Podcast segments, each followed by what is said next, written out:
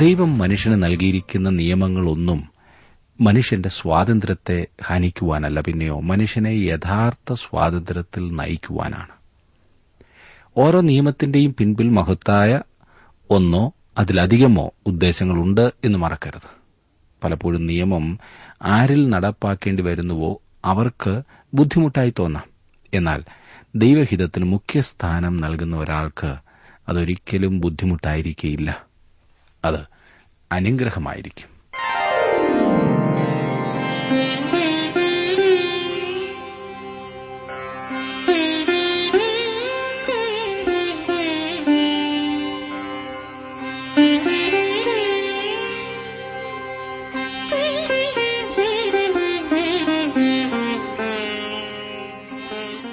W ആറിന്റെ വേദപഠന class ആരംഭിക്കുകയാണ്. ജീവസന്ദേശം. ജീവസന്ദേശം Bible ക്ലാസുകളിലേക്ക് സ്വാഗതം. ജീവന്റെ ആധാരമായ തിരുവചനം ഏതൊരു സാഹചര്യത്തിലിരുന്നും പഠിക്കുവാൻ ദൈവം നമുക്ക് അനുവദിച്ചു തരുന്ന ഈ അവസരത്തിനായി ദൈവത്തെ സ്തുതിക്കാം. ഇന്നത്തെ പാഠഭാഗം റൂത്തിന്റെ പുസ്തകം രണ്ടാം അധ്യായം പതിമൂന്നാം വാക്യം മുതൽ മൂന്നാം അധ്യായത്തിന്റെ പതിനെട്ടാം വാക്യം വരെ. ഇനി നമുക്ക് ഇന്നത്തെ പഠനത്തിലേക്ക് കടക്കാം.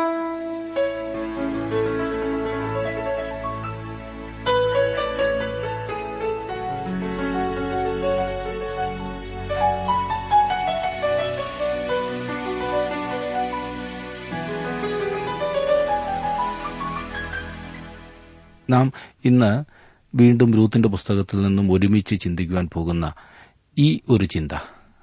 അതെ ദൈവം എപ്പോഴും നമ്മുടെ നന്മയ്ക്കായിട്ടാകുന്നു. നിയമങ്ങളും ചിട്ടകളും ചട്ടങ്ങളും ഒക്കെ വെച്ചിരിക്കുന്നത് എന്നുള്ള ചിന്ത. നമ്മെ കൂടുതൽ ദൈനംദിന ജീവിതത്തിൽ പ്രോത്സാഹിപ്പിക്കുന്നതായി തീരട്ടെ.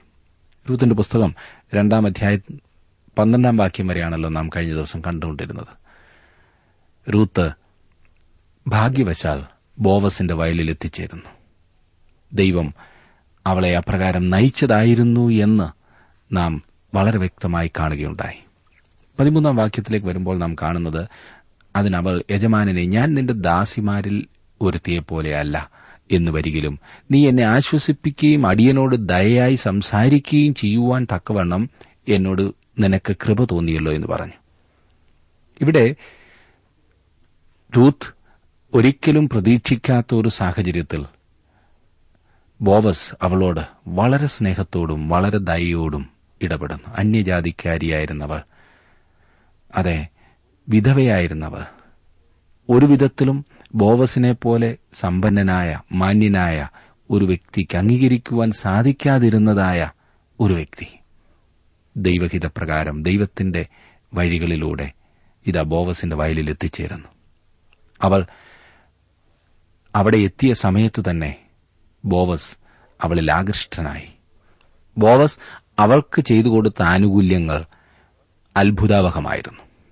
അതെ തന്റെ ഹൃദയത്തിൽ അവളോട് തോന്നിയതായ ആ സ്നേഹം അവൾക്ക് എന്ത് ചെയ്യുന്നതിൽ നിന്നും അവനെ അകറ്റി നിർത്തിയില്ല. പതിനാലാം വാക്യത്തിൽ നാം കാണുന്നത് ഭക്ഷണ സമയത്ത് ബോവസ് അവളോട് ഇവിടെ വന്ന് ഭക്ഷണം കഴിക്കുക കഷണം ചാറ്റിൽ മുക്കിക്കൊള്ളുക എന്ന് പറഞ്ഞു. അങ്ങനെ അവൾ കൊയ്ത്തുകാരുടെ അരികെയിരുന്നു അവൻ അവൾക്ക് മലർ കൊടുത്തു. അവൾ തിന്ന് തൃപ്തയായി ശേഷിപ്പിക്കുകയും ചെയ്തു.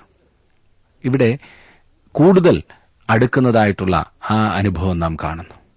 കൂടുതൽ ആനുകൂല്യങ്ങൾ അവൻ അവൾക്ക് അനുവദിക്കുന്നു. പതിനഞ്ചാം വാക്യത്തിൽ അവൾ പെറുക്കുവാൻ എഴുന്നേറ്റപ്പോൾ ബോവസ് തന്റെ ബാല്യക്കാരോട് അവൾ കറ്റകളുടെ ഇടയിൽ തന്നെ പെറുക്കിക്കൊള്ളട്ടെ അവളെ ഉപദ്രവിക്കരുത്. പെറുക്കേണ്ടതിന് അവൾക്കായിട്ട് കറ്റകളിൽ നിന്ന് വലിച്ചിട്ടേക്കണം അവളെ ശകാരിക്കരുത് എന്ന് കൽപ്പിച്ചു. ബോവസ് അവൾക്ക് ഭക്ഷണം നൽകുക മാത്രമല്ല അവൾ ചെയ്തുകൊണ്ടിരുന്ന പ്രവൃത്തിയിൽ അവളെ പ്രോത്സാഹിപ്പിക്കുകയും ചെയ്യുന്നു. പതിനേഴാം വാക്യത്തിൽ ഇങ്ങനെ അവൾ വൈകുന്നേരം വരെ പെറുക്കി. പെറുക്കിയത് മെതിച്ചപ്പോൾ ഏകദേശം ഒരു പറ യവം ഉണ്ടായിരുന്നു. അവൾ അത് എടുത്തും കൊണ്ട് പട്ടണത്തിലേക്ക് പോയി. അവൾ പെറുക്കിക്കൊണ്ട് വന്നത് അമ്മാവിയമ്മ കണ്ടു. താൻ തിന്ന് ശേഷിപ്പിച്ചിരുന്നതും അവൾ എടുത്ത് അവൾക്ക് കൊടുത്തു.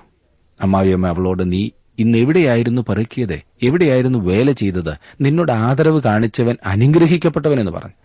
താൻ ഇന്ന് ആളുടെ അടുക്കലായിരുന്നു വേല ചെയ്തത് എന്ന് അവൾ അമ്മാവിയമ്മയോട് അറിയിച്ചു. ബോവസ് എന്നൊരു ആളുടെ അടുക്കലായിരുന്നു ഞാൻ ഇന്ന് വേല ചെയ്തത് എന്ന് പറഞ്ഞു. നവോമി മരുമകളോട് ജീവനുള്ളവരോടും മരിച്ചവരോടും ദയവിടാതിരിക്കുന്ന യഹോവയാൽ അവൻ അനുഗ്രഹിക്കപ്പെട്ടവനെന്ന് പറഞ്ഞു. അയാൾ നമുക്ക് അടുത്ത ചാർച്ചക്കാരനും നമ്മുടെ വീണ്ടെടുപ്പുകാരിൽ ഒരുത്തനുമാകുന്നു എന്നും നവോമി അവളോട് പറഞ്ഞു.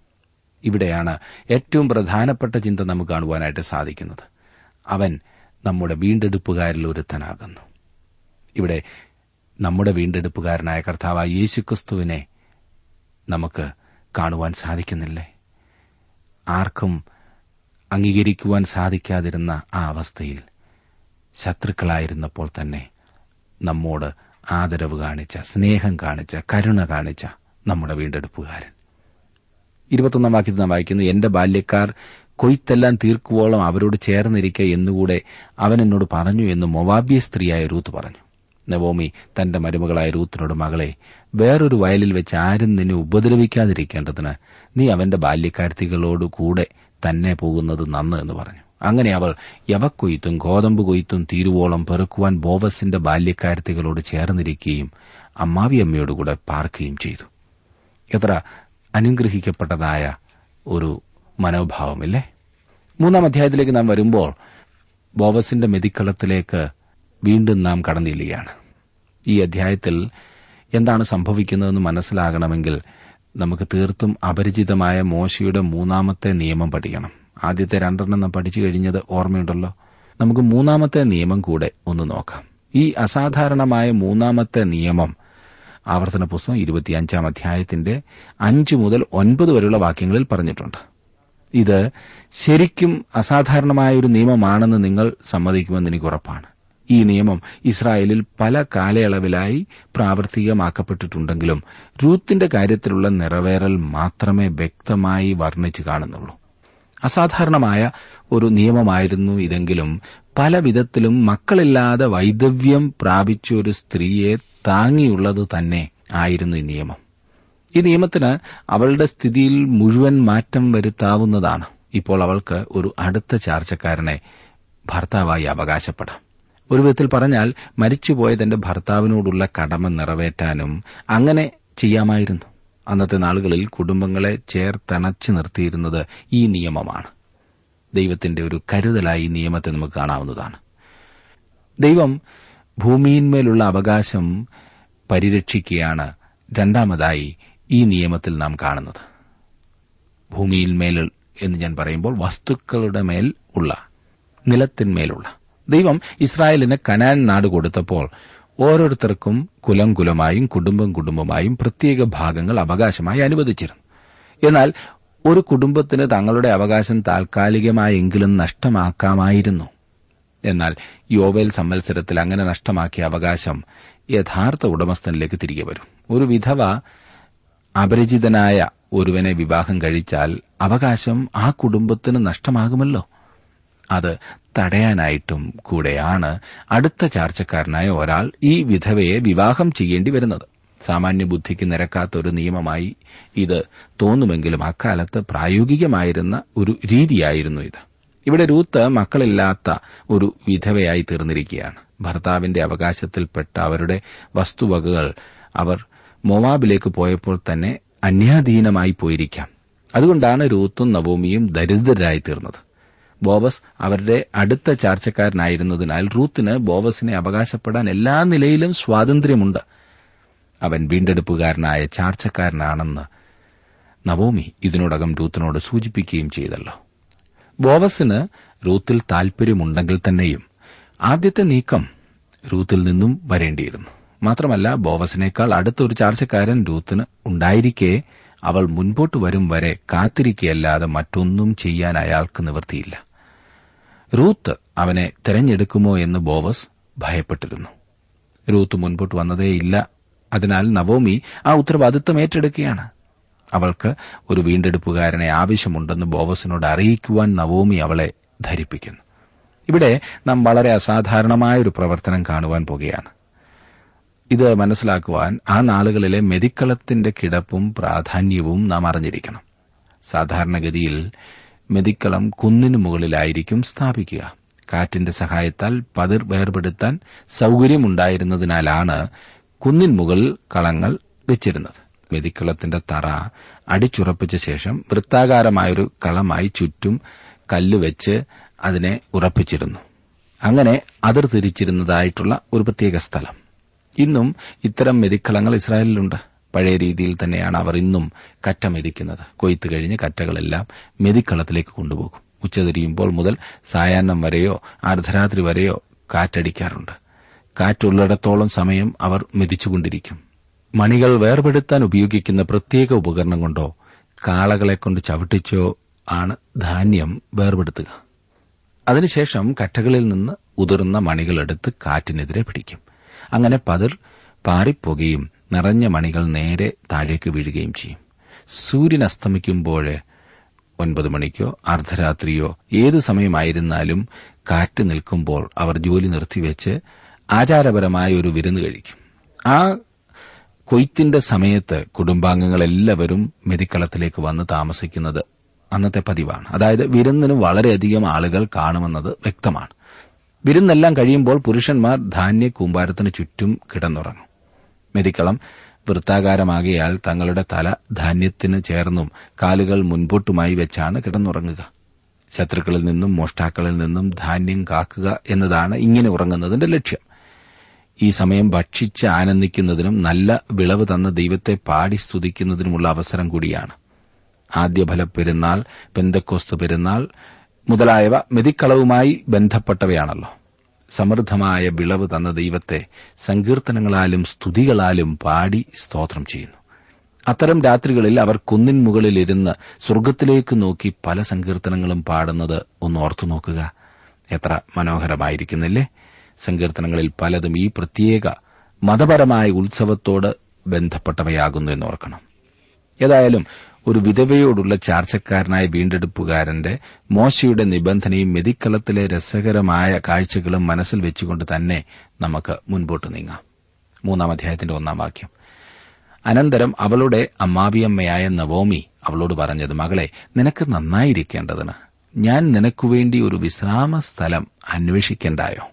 വിശ്രാമം എന്ന പദം കൊണ്ട് ഇവിടെ അർത്ഥമാക്കുന്നത് വിവാഹവും ഭർത്തൃഗ്രഹവാസവുമാണ് ബോവസിന് രൂത്തിൽ സ്നേഹമുണ്ടെന്നുള്ള സത്യവും നവോമി മനസ്സിലാക്കിയിരുന്നു. അതിനാൽ റൂത്തിനു വേണ്ടി വിശ്രാമവും സുരക്ഷിതത്വവും ആരായാൻ നവോമി മുൻകൈയെടുക്കുകയാണ്. മൊവാബിലേക്ക് തന്നെ മടങ്ങി അവിടുത്തുകാരനെ വിവാഹം ചെയ്ത് വിശ്രാമം കണ്ടെത്തുവാൻ ഒന്നാം അധ്യായത്തിൽ നവോമി തന്റെ മരുമക്കളെ രണ്ടുപേരെയും ഉപദേശിക്കുന്നതായി നാം പഠിച്ചുവല്ലോ. ആ നവോമി തന്നെയാണ് ഇപ്പോൾ റൂത്തിന് ബേദലഹീമിൽ വിശ്രാമം കണ്ടുപിടിക്കുവാൻ വെമ്പൽ കൊള്ളുന്നത്. രണ്ടാം വാക്യം നോക്കിക്കാട്ട്. നീ ചേർന്നിരിക്കുന്ന ബാല്യക്കാരത്തികളുടെ യജമാനനായ ബോവസ് നമ്മുടെ ചാർച്ചക്കാരനല്ലയോ? അവൻ ഇന്ന് രാത്രി കളത്തിൽ യവം തൂറ്റുന്നു. ബോവസ് എലിമെലേക്കിന്റെ അടുത്ത ബന്ധുവായതിനാൽ തന്റെ ചാർച്ചക്കാരനായ വീണ്ടെടുപ്പുകാരനായി അവകാശപ്പെടാമെന്ന് നവോമി റൂത്തിനെ മനസ്സിലാക്കുന്നു. മെതിയുടെയും സന്തോഷത്തിന്റെയും സമയമായതിനാൽ ബോവസ് കളത്തിൽ തന്നെ രാത്രി കഴിക്കുമെന്ന് നവോമിക്കറിയാമായിരുന്നു. അതിനാൽ ആ രാത്രിയിൽ തന്നെ മെതിക്കളത്തിലേക്ക് പോയി ബോവസിനോട് തന്റെ അവകാശത്തെപ്പറ്റി സംസാരിക്കുവാൻ നവോമി റൂത്തിനോട് ആവശ്യപ്പെട്ടു. മൂന്നാം വാക്യം. ആകയാൽ നീ കുളിച്ച് തൈലം പൂശി വസ്ത്രം ധരിച്ച് കളത്തിൽ ചെല്ലുക. അയാൾ തിന്നുകുടിച്ച് കഴിയും വരെ നിന്നെ കാണരുത്. ഇവിടെ നവോമി രൂത്തിന് ചില വ്യക്തമായ നിർദ്ദേശങ്ങൾ കരുതലോടെ ചെയ്യുവാൻ പറഞ്ഞുകൊടുക്കുന്നു നാല് കാര്യങ്ങളാണ് രൂത്തിനോട് ചെയ്യുവാൻ നവോമി ആവശ്യപ്പെടുന്നത്. യേശുക്രിസ്തുവിലേക്ക് വരുന്ന ഒരു പാപിയായ മനുഷ്യന്റെ ചിത്രമാണ് ഞാൻ ഇവിടെ കാണുന്നത്. ഒരു പാപിക്ക് അത്യാവശ്യമായ നാല് കാര്യങ്ങളാണിവ. ഒന്നാമതായി കുളിക്കുക. ഞാനും നിങ്ങളും ക്രിസ്തുവിങ്കിലേക്ക് വരുന്നുവെങ്കിൽ അത് എപ്രകാരമായിരിക്കണം? തീത്തോസിന്റെ ലേഖനം മൂന്നാം അധ്യായത്തിന്റെ അഞ്ചു മുതൽ ഏഴ് വരെയുള്ള വാക്യങ്ങളിൽ നാം വായിക്കുന്നത് അവൻ നമ്മെ നാം ചെയ്ത നീതിപ്രവർത്തികളാലല്ല തന്റെ കരുണാപ്രകാരം അത്രേ രക്ഷിച്ചത്. നാം അവന്റെ കൃപയാൽ നീതീകരിക്കപ്പെട്ടിട്ട് പ്രത്യാശപ്രകാരം നിത്യജീവന്റെ അവകാശികളായി തീരേണ്ടതിന് പുനർജനന സ്നാനം കൊണ്ടും നമ്മുടെ രക്ഷിതാവായ യേശുക്രിസ്തു മൂലം നമ്മുടെ മേൽ ധാരാളമായി പകർന്ന പരിശുദ്ധാത്മാവിന്റെ നവീകരണം കൊണ്ടും തന്നെ.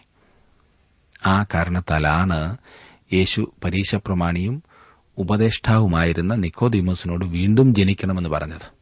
ആ വീണ്ടും ജനനത്തിന്റെ അനുഭവം താങ്കൾ അനുഭവിച്ച് അറിയണം. പ്രിയ സുഹൃത്തെ ക്രിസ്തുവിൽ ഒരു പുതിയ സൃഷ്ടിയാകാതെ വീണ്ടും ജനനമില്ലാതെ ആർക്കും സ്വർഗത്തിൽ കടക്കാൻ കഴിയുകയില്ല. ഞാനും നിങ്ങളും വീണ്ടും ജനിക്കാതെ ആത്മാവിനാൽ പുതുക്കം പ്രാപിക്കാതെ സ്വർഗത്തിന് യോഗ്യരാകുകയില്ല. വയലിൽ കഠിനാധ്വാനം ചെയ്ത ശേഷം മടങ്ങി വന്ന രൂത്തിനോട് നവോമി പറയുകയാണ് നീ കുളിക്കണമെന്ന്. ബോവസുമായി ബന്ധപ്പെടുവാനുള്ള ആദ്യത്തെ പടി അതാണെന്ന് നവോമി രൂത്തിനെ മനസ്സിലാക്കുന്നു കഴികൾ പ്രാപിക്കണം. നവോമി രൂത്തിനോട് പറയുന്ന രണ്ടാമത്തെ പടിയിലേക്ക് നമുക്ക് കിടക്കാം. തൈലം പൂശണം. രണ്ടാമത്തെ പടി അതത്രേ. ഭർത്താവിന്റെ മരണശേഷം രൂത്ത് ഒരിക്കലും തൈലം പൂശി തന്നെ തന്നെ ആകർഷണീയയാക്കുവാൻ ശ്രമിച്ചിരിക്കില്ല.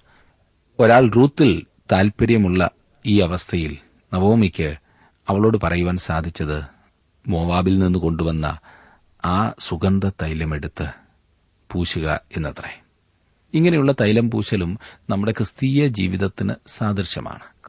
ക്രിസ്തുവിനെ അംഗീകരിക്കുമ്പോൾ ആത്മീയ ശിശുക്കളായാണ് നാം ആരംഭിക്കുന്നതെങ്കിലും. അനുദിനം വളർന്നുകൊണ്ടിരിക്കുമല്ലോ. അഭിഷേകം പ്രാപിച്ച ഒരു വിശ്വാസിയോട് പറഞ്ഞിരിക്കുന്നു നോക്കുക ഞാനും നിങ്ങളും പരിശുദ്ധാത്മാവിനാൽ അഭിഷേകം പ്രാപിച്ചിരിക്കുന്നു. നിങ്ങളോ പരിശുദ്ധനാൽ അഭിഷേകം പ്രാപിച്ച് സകലവും അറിയുന്നു എന്ന് യോഹന്നാന്റെ ഒന്നാം ലേഖനം രണ്ടാം അധ്യായത്തിന്റെ ഇരുപതാം വാക്യത്തിൽ നാം വായിക്കുന്നു. പരിശുദ്ധാത്മാവാണ് നമുക്ക് സകല സത്യങ്ങളും ഉപദേശിച്ചു തരുന്നത്. നമുക്കെല്ലാവർക്കും പരിശുദ്ധാത്മാവിന്റെ ഉപദേശം ആവശ്യമാണ്. പരിശുദ്ധാത്മാവ് ഉപദേശത്താൽ മാത്രമേ നമുക്ക് ദൈവവചനം പഠിക്കുവാൻ സാധിക്കുകയുള്ളൂ. അവൻ വേണം നമ്മെ പഠിപ്പിക്കുവാൻ. അതിന് ഈ ലോകത്തിൽ മറ്റു മാർഗങ്ങളൊന്നുമില്ല സുഹൃത്തെ. ദൈവത്തിന്റെ പരിശുദ്ധാത്മാവ് നമ്മെ പഠിപ്പിക്കണം. അടുത്ത പടിയായി അവൾ വസ്ത്രം ധരിക്കണം. ഇവിടെ നവോമി രൂത്തിനോട് പറയുന്ന ചില കാര്യങ്ങൾ നമുക്ക് ഭാവനയിൽ കാണാം. നവോമി അവളോട് പറയുകയാണ് നിരൂത്ത് നീ ഓർക്കുന്നുണ്ടോ? പണ്ട് മോവാബിൽ വെച്ച് നീയും നിന്റെ ഭർത്താവായ എന്റെ മകനും കൂടി വിരുന്ന് സൽക്കാരങ്ങളിൽ പങ്കെടുക്കാൻ പോകുമ്പോൾ ഉപയോഗിച്ചുകൊണ്ടിരുന്ന ആ വസ്ത്രം? നീ ആ വസ്ത്രത്തിൽ വളരെ സുന്ദരിയാണ്. ഒരു വിശ്വാസിയുടെ ജീവിതത്തിലെ പരമപ്രധാനമായ മൂന്നാമത്തെ പടിയാണത്. നാം ക്രിസ്തുവിന്റെ അടുത്തേക്ക് വന്ന് അവനെ സ്വന്തം രക്ഷിതാവായി അംഗീകരിക്കുമ്പോൾ തന്നെ അവൻ നമ്മുടെ നീതിയായി മാറുന്നു. വിശ്വസിക്കുമ്പോൾ നമ്മുടെ പാപക്കരകൾ കഴുകി മാറ്റുക മാത്രമല്ല നമ്മെ നീതിയുടെ അങ്കി അണിയിക്കുകയും ചെയ്യുന്നവനാണ് നമ്മുടെ രക്ഷിതാവ്. നവോമി രൂത്തിനോട് പറഞ്ഞ നാലാമത്തെ പടി കളത്തിലേക്ക് ഇറങ്ങിച്ചെന്ന് അവളുടെ ചാർച്ചക്കാരനായ വീണ്ടെടുപ്പുകാരനായി ബോവസിനെ തനിക്ക് ആവശ്യമാണെന്ന് അവനെ അറിയിക്കാം. ഇനിയും നാലാം വാക്യത്തിലേക്ക് നമുക്ക് വരാം. മൂന്നാം അധ്യായത്തിന്റെ നാലാം വാക്യം. ഉറങ്ങുവാൻ പോകുമ്പോൾ അവൻ കിടക്കുന്ന സ്ഥലം മനസ്സിലാക്കി ചെന്ന് അവന്റെ കാലിന്മേലുള്ള പുതപ്പ് പൊക്കി അവിടെ കിടന്നുകൊള്ളുക. എന്നാൽ നീ എന്തു ചെയ്യണമെന്ന് അവൻ നിനക്ക് പറഞ്ഞു തരും. സുഹൃത്തെ എനിക്കും താങ്കൾക്കും വളരെ പ്രാധാന്യമേറിയ ഒരു പടിയാണിത്. ഓരോ പാപിയും എടുക്കേണ്ടതായിട്ടുള്ള ഒരു പടിയാണിത്. ഇന്നത്തെ സഭകളെ നോക്കിയാൽ പലരും സഭാംഗങ്ങളാണെങ്കിലും കർത്താവായ യേശുക്രിസ്തുവിനെ തങ്ങളുടെ രക്ഷകനായി യഥാർത്ഥത്തിൽ അംഗീകരിച്ചിട്ടില്ല. മെതിക്കളത്തിന്റെ അനുഭവത്തിലേക്ക് ഇറങ്ങിച്ചെന്ന് ചാർച്ചക്കാരനായ വീണ്ടെടുപ്പുകാരനായി അവനെ ഇതുവരെ അവകാശപ്പെട്ടിട്ടില്ല. അതേ സുഹൃത്തെ താങ്കൾ ക്രിസ്തുവിനെ താങ്കളെ രക്ഷകനായി അംഗീകരിച്ചിട്ടുണ്ടോ? ഇല്ലെങ്കിൽ താങ്കൾ ഇന്നവനെ അംഗീകരിക്കണം. താങ്കൾ അവന്മേൽ അഥവാ അവനിൽ വിശ്വസിക്കണം. അവനെ താങ്കളുടെ ചാർച്ചക്കാരനായ വീണ്ടെടുപ്പുകാരനായി അംഗീകരിക്കുക എന്നത് ജീവിക്കുന്ന വിശ്വാസമാണ്. വെറുതെ തലയാട്ടി കാണിക്കുന്നതോ കൈവെക്കുന്നതോ അല്ല. അവൻ നമ്മുടെ രക്ഷകനാണെന്നുള്ളത് എത്ര മനോഹരമായൊരു സമ്മാനമാണ്. മോശയുടെ ന്യായപ്രമാണം അനുസരിച്ച് ബോവസ് രൂത്തിന്റെ ചാർച്ചക്കാരനായ വീണ്ടെടുപ്പുകാരനെന്ന് മാത്രമല്ല അവൾ ആ അവകാശവാദം ഉന്നയിക്കുകയും വേണം. ബോവസിന് അവളുടെ വീണ്ടെടുപ്പുകാരനാകണമെന്ന് ഇതിൽ വളരെ വ്യക്തമാണ്. ബേദലഹിമിൽ നടന്ന ഈ സംഭവങ്ങൾ വളരെ പ്രാധാന്യം അർഹിക്കുന്നവയായിരുന്നു ഇവിടെ എടുത്ത തീരുമാനങ്ങൾ നമ്മുടെ രക്ഷകന്റെ ബേദലഹീമിലെ ജനനത്തിനുള്ള പാത ഒരുക്കുകയായിരുന്നു. ഇവിടെ ഇതാ റൂത്ത് എന്ന ഈ പെൺകുട്ടി പൂർണമായി അവളുടെ അമ്മാവിയമ്മയെ അനുസരിക്കാൻ ഒരുങ്ങുന്നു. അവളുടെ അമ്മാവിയമ്മ അവൾക്ക് കൊടുത്ത നിർദ്ദേശങ്ങളിൽ അപാകതകൾ ഒന്നുമില്ലായിരുന്നു. ബോവസിനെ ഇതുവരെ റൂത്ത് അവകാശപ്പെട്ടിട്ടില്ലാത്തതിനാൽ അവനെ അവകാശപ്പെടുവാൻ നവോമി റൂത്തിനോട് നിർദ്ദേശിച്ചതായി കാണുന്നു. നാം ഇനിയും അഞ്ചാം വാക്യത്തിലേക്ക് വരുമ്പോൾ നമുക്ക് കാണുവാൻ സാധിക്കുന്നത് അതിനവൾ നീ പറയുന്നതൊക്കെയും ഞാൻ ചെയ്യാം എന്ന് അവളോട് പറഞ്ഞു. അങ്ങനെ അവൾ കളത്തിൽ ചെന്ന് അമ്മാവിയമ്മ കൽപ്പിച്ചതുപോലെയൊക്കെയും ചെയ്തു. നവോമിയുടെ ഉപദേശങ്ങളിൽ അപാകതകളൊന്നും തന്നെ ഇല്ലായിരുന്നു നവോമിയുടെ ഉപദേശങ്ങളിൽ അപാകതകൾ ഉണ്ടെന്ന് വാദിക്കുന്നവർ മെതിക്കളത്തിന്റെ പ്രാധാന്യത്തെപ്പറ്റി അറിയാത്തവരോ ഇസ്രായേലിൽ നടപ്പിലിരുന്ന ചാർച്ചക്കാരനായ വീണ്ടെടുപ്പുകാരന്റെ നിയമത്തെപ്പറ്റി അറിയാത്തവരോ ആയിരുന്നിരിക്കാം. മെതിക്കളം ഒരു ഉള്ളറയല്ല പൊതുസ്ഥലമാണല്ലോ. മാത്രമല്ല കൊയ്ത്തുകാർ കുടുംബസമേതം വരുന്ന സ്ഥാനവുമാണത്. വൈകിട്ട് മെതി കഴിഞ്ഞ ശേഷം വിരുന്ന് കഴിച്ച് സന്തോഷിച്ച് കീർത്തനങ്ങൾ പാടി ദൈവത്തെ സ്തുതിച്ചതിനു ശേഷം ധാന്യക്കൂമ്പാരത്തിൽ തല ചേർത്ത് വെച്ച് ബോവസ് ഉറങ്ങാൻ കിടക്കും. ബോവസ് കിടന്നതിന് ശേഷം ബോവസിന്റെ കാലിനെതിരെ തന്റെ കാൽ വെച്ച് കിടക്കുവാൻ നവോമി രൂത്തിനോട് പറഞ്ഞു. അങ്ങനെ കിടന്നതിന് ശേഷം അവന്റെ പുതപ്പിന്റെ അറ്റം വലിച്ച് തന്റെ കാലിലിടാനാണ് അവൾ ഉപദേശിച്ചത്. പിന്നീട് എന്ത് ചെയ്യണമെന്ന് അവൻ നിന്നോട് പറയും. ഏഴും എട്ടും വാക്യങ്ങളിലേക്ക് വരുമ്പോൾ ബോവസ് തിന്നുകുടിച്ച് ഹൃദയം തെളിഞ്ഞ ശേഷം യവക്കുംബാരത്തിന്റെ ഒരു വശത്ത് ചെന്ന് കിടന്നു. അവളും പതുക്കെ ചെന്ന് അവന്റെ കാലിന്മേലുള്ള പുതപ്പ് പൊക്കി അവിടെ കിടന്നു. അർദ്ധരാത്രിയിൽ അവൻ ഞെട്ടിത്തിരിഞ്ഞു. നീ ആർ എന്ന് അവൻ ചോദിച്ചു. ബോവസ് ഉറങ്ങാൻ കിടന്നു. കാലിൽ പുതപ്പെട്ടു.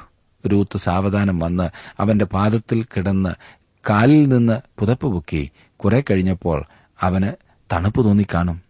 അവൻ എഴുന്നേറ്റിരുന്നു. തന്റെ പാദത്തിൽ ആരാണ് കിടക്കുന്നതെന്ന് നോക്കി. അവൻ സ്തബ്ധനായി ഒരു സ്ത്രീ അവിടെ കിടക്കുന്നു. നീ ആരെന്ന് അവൻ അവളോട് ചോദിക്കുകയാണ്. ഒൻപതാം വാക്യം ഞാൻ നിന്റെ ദാസിയായ രൂത്ത്. നിന്റെ പുതപ്പടിയന്റെ മേൽ ഇടേണമേ നീ വീണ്ടെടുപ്പുകാരനല്ലോ എന്നവൾ പറഞ്ഞു. ദൈവവചനത്തിൽ നമുക്ക് ലഭിച്ചിട്ടുള്ളതിൽ ഏറ്റവും മനോഹരമായ വസ്തുതകളിൽ ഒന്നാണിത്. അതേ സുഹൃത്തെ റൂത്ത് ബോവസിനോട് പറയുന്നത് എന്താണെന്ന് നമുക്ക് നോക്കാം. എനിക്ക് നിന്നെ എന്റെ വീണ്ടെടുപ്പുകാരനായി ആവശ്യമുണ്ട്. അത് നിന്നോടിപ്പോൾ ഞാൻ പറയുകയാണ്. അത് ഈ മനുഷ്യന്റെ ചിന്തയെ മൊത്തം മാറ്റിമറിച്ചു. ഇതുവരെ അവൻ മിണ്ടാതിരുന്നിരുന്നു.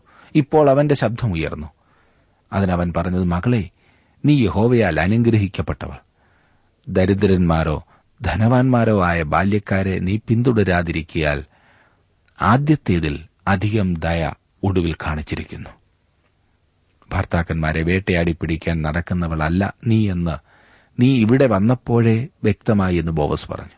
അവൾ ശാന്തമായ ഒഴിഞ്ഞ സ്ഥലമാണ് തിരഞ്ഞെടുത്തത്. പക്ഷേ അവൾ ഇപ്പോൾ ബോവസിനെ തന്റെ വീണ്ടെടുപ്പുകാരനായി അവകാശപ്പെടുകയാണ്. അവളുടെ അവകാശവാദം ഉൾക്കൊള്ളാൻ അവൻ വൈമനസ്യം കാണിച്ചില്ല. വളരെ മനോഹരമായ രീതിയിലാണ് അവളെല്ലാം ചെയ്തത്. ബോവസ് അവളുടെ വീണ്ടെടുപ്പുകാരനാണെന്നുള്ള സംഗതി വ്യക്തമായതിനാൽ നിയമ പിന്തുണയുടെ ആവശ്യമൊന്നും അവിടെയില്ലായിരുന്നു അതിനാൽ ഈ മാർഗമാണ് നവോമി രൂത്തിന് ഉപദേശിച്ചു കൊടുത്തത്. ബോവസിനെ തന്റെ വീണ്ടെടുപ്പുകാരനായി അവൾക്ക് ആവശ്യമുണ്ടെന്ന് അറിയിക്കാനായി മെതിക്കളത്തിലേക്ക് വളരെ ശാന്തവും താഴ്മയുമുള്ള രീതിയിൽ രൂത്ത് ചെന്നു.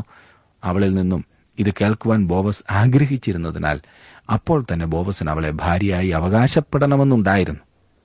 വഴികൾ എല്ലാം വ്യക്തവും അവൻ ശരിയായിട്ടുള്ളത് തെരഞ്ഞെടുക്കാൻ സ്വതന്ത്രനും ആയതിനാൽ അവളുടെ അവകാശവാദങ്ങൾ ഉടൻ തന്നെ നിറവേറ്റുവാൻ അവൻ തയ്യാറാകുകയാണ്. നമുക്കൊരു രക്ഷകനുള്ളതിനാലും അവനും നമ്മളുമായുള്ള ബന്ധം ഒരു സ്നേഹബന്ധമായതിനാലും നമുക്ക് ദൈവത്തിന് നന്ദി പറയാം. നമ്മെ വീണ്ടെടുക്കാനായി അവൻ നമ്മെ സ്നേഹിച്ചു. അവൻ തന്നെ തന്നെ ഏൽപ്പിച്ചു കൊടുത്തു.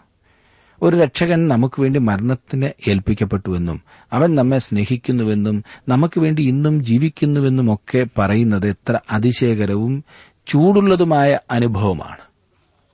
പതിനൊന്നാം നോക്കിക്കാട്ടെ ആകയാൽ മകളെ ഭയപ്പെടേണ്ട. നീ ചോദിക്കുന്നതൊക്കെയും ഞാൻ ചെയ്തു തരാം. നീ ഉത്തമ സ്ത്രീ എന്ന് എന്റെ ജനമായ പട്ടണക്കാർക്കെല്ലാവർക്കും അറിയാം. നീ ബോബസ് പറയുന്നത് എന്താണെന്ന് നമുക്ക് നോക്കാം. സാധാരണഗതിയിൽ അവഗണിക്കപ്പെടാവുന്ന ഒരുവളായിരുന്നു രൂത്ത് ന്യായമായി നോക്കിയാൽ കുറവുകളെ ഈ സ്ത്രീയെപ്പറ്റി പറയുവാൻ കഴിയൂ. തുടക്കത്തിൽ പട്ടണത്തിലെ ആളുകൾ അവളെപ്പറ്റി ഒത്തിരി പറഞ്ഞു കാണുമെന്ന് എനിക്ക് തോന്നുന്നു. ഒരുപാട് കാര്യങ്ങൾ. അവൾ പറഞ്ഞത് എന്തൊക്കെയാണെന്ന് എനിക്കറിയുവാൻ പാടില്ലെങ്കിലും നവോമിയുടെ കൂടെ വന്ന ഈ പെൺകുട്ടിയെ കണ്ടോ? അവൾ ഒരു സുന്ദരിയാണല്ലോ. തീർച്ചയായിട്ടും നമ്മുടെ യുവാക്കളെ ആരെയെങ്കിലുമൊക്കെ അവൾ വലയിൽ വീഴ്ത്തും. ഇങ്ങനെയൊക്കെ തീർച്ചയായിട്ടും അവർ പറഞ്ഞു കാണും. പക്ഷെ രൂത്ത് പട്ടണത്തിലെ ആളുകൾ പറഞ്ഞതുപോലെ ഒന്നും ചെയ്തില്ല. നേരെ മറിച്ച് അവൾ ഇതുപോലെ മതിപ്പുളവാക്കുന്ന മനോഹരമായ കാര്യം ബേദ്ലഹീമിൽ ചെയ്തു. പന്ത്രണ്ടാം വാക്യത്തിൽ നാം കാണുന്നത് ഞാൻ നിന്റെ വീണ്ടെടുപ്പുകാരൻ എന്നത് സത്യം തന്നെ. എങ്കിലും എന്നേക്കാൾ അടുത്ത ഒരു വീണ്ടെടുപ്പുകാരനുണ്ട്. ബോബസിന് ഇതെങ്ങനെ മനസ്സിലായി? രൂത്തിനെ വീണ്ടെടുക്കാനുള്ള നിയമവശം ബോബസ് ഇതിനോടകം തന്നെ ആരാഞ്ഞിരിക്കാം.